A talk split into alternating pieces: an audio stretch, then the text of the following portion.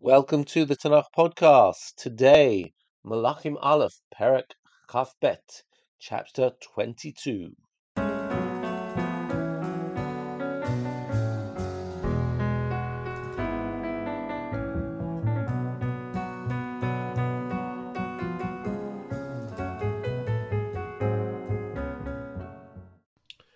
The final chapter of Malachim Aleph, chapter 22, is a very exciting one. It's the one in which Achav loses his life in battle against Ben Hadad. However, today we're not going to talk about that story very much, and we're going to focus instead on Yehoshaphat, the king of Yehuda. He's such a special king, and if we don't talk about him now, we'll miss him completely. So let's begin at the beginning of our chapter, where we read how Vayered Yehoshaphat Melech Yehuda al Melech Israel. Yehoshaphat joins Melech Israel, Achav, and the king of Israel, Achav, says to him, Hayadatem melech Aram. Don't you know that Ramot Gilad, the heights of the Transjordan, are ours, and they're in the hands of Aram, and we need to go to war to retrieve this territory. And here we see the line where Yehoshaphat says, um, and Yehoshaphat responds and says, Kamoni kamocha, ka'ami ka'amecha, kasusai kasusecha. Yehoshaphat responds to Achav and says, Sure, I'll go with, to war with you. Me like you, my people like your people, your horses like my horses. Who is this Yehoshaphat who practices so much, such a sense of unity? It's interesting that Yehoshaphat, King Yehoshaphat, uh, joins together here with Achav in the end of the chapter, we hear about a joint uh, naval mission and a naval expedition with Achav's son, Achaziah. And in Malachim Bet, Perek Gimel, we'll read about a joint war in which Yehoshaphat teams up with Yehoram, Achav's second son. We find that consistently Yehoshaphat um, engages in a coalition, engages in unison the southern kingdom with the northern kingdom. And this is sort of refreshing because if you recall, there's been civil war, there's been war between the southern kingdom and the northern kingdom ever since the split of the kingdom. But now, under Yehoshaphat, it seems like we have a phenomenal sense of unity. And by the way, not only that, but we discover when we read uh, later on Malachim Bet Perek and again in Divrei Hayamim, that Yehoshaphat's son and heir is married to none other than Achav and Izebel's daughter. Atalia marries Yoram, Yoram ben Yehoshaphat. And the two royal houses are married one into the other. So is this a good thing? It sounds like it is. We should be for Jewish unity. So let's say a few words about uh, Yehoshaphat. When we look at him in the book of, at the end of chapter 22, we get told that וילך בדרך עשה אביו, לא שר ממנו לעשות הישר בעיני השם. That he does that which is right in God's eyes. And even more, and Vayashlem Yoshaphat in Melech Israel. Yoshaphat makes peace with the northern kingdom. Even more than that, if you look at verse 47, the Yeter HaKadesh Shenishar Bimei Asa Aviv Biyer Min Haaretz. He got rid of all sorts of remnants of idolatry. If we open for example, Divrei Hayamim Bet Perek Yugzayin, it te- tells us that Lelohei Aviv Darash Uvitzvotav Halach. He followed the gods of his father. He kept all of God's mitzvot. Um, and not only that, Hesiret Abamot ve'tasherim Yehuda. He got rid of the Asherah from Yehuda. And if we keep reading there, he talks about in his third year of his reign, he sent to all of his um, officers, all of his officials, to Ovadiah and Zechariah and Netanel and Michaiah, lelamed ba'arei Yehuda, that the, he he increased education in Yehuda and sent the Leviim, whose names are, and I love the the the, the God's presence in their names, Shmaya, Netanyahu, Zvadyahu, Asael, etc., etc., and these are the Leviim, Vayalamdu Biyuda V'Mahem Sefer Torah Hashem. They took around the Sefer Torah Hashem, around all of the cities of Yehuda, in order to teach the people.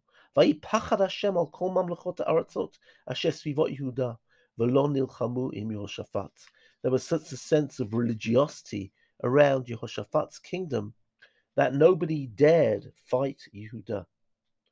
This is quite remarkable. Um, but I want to relate to one particular episode here. You see, if you read our chapter, chapter 22, you will see that Yehoshaphat goes to war in cahoots with Achav. Achav gets killed in that war. Yehoshaphat comes home safely.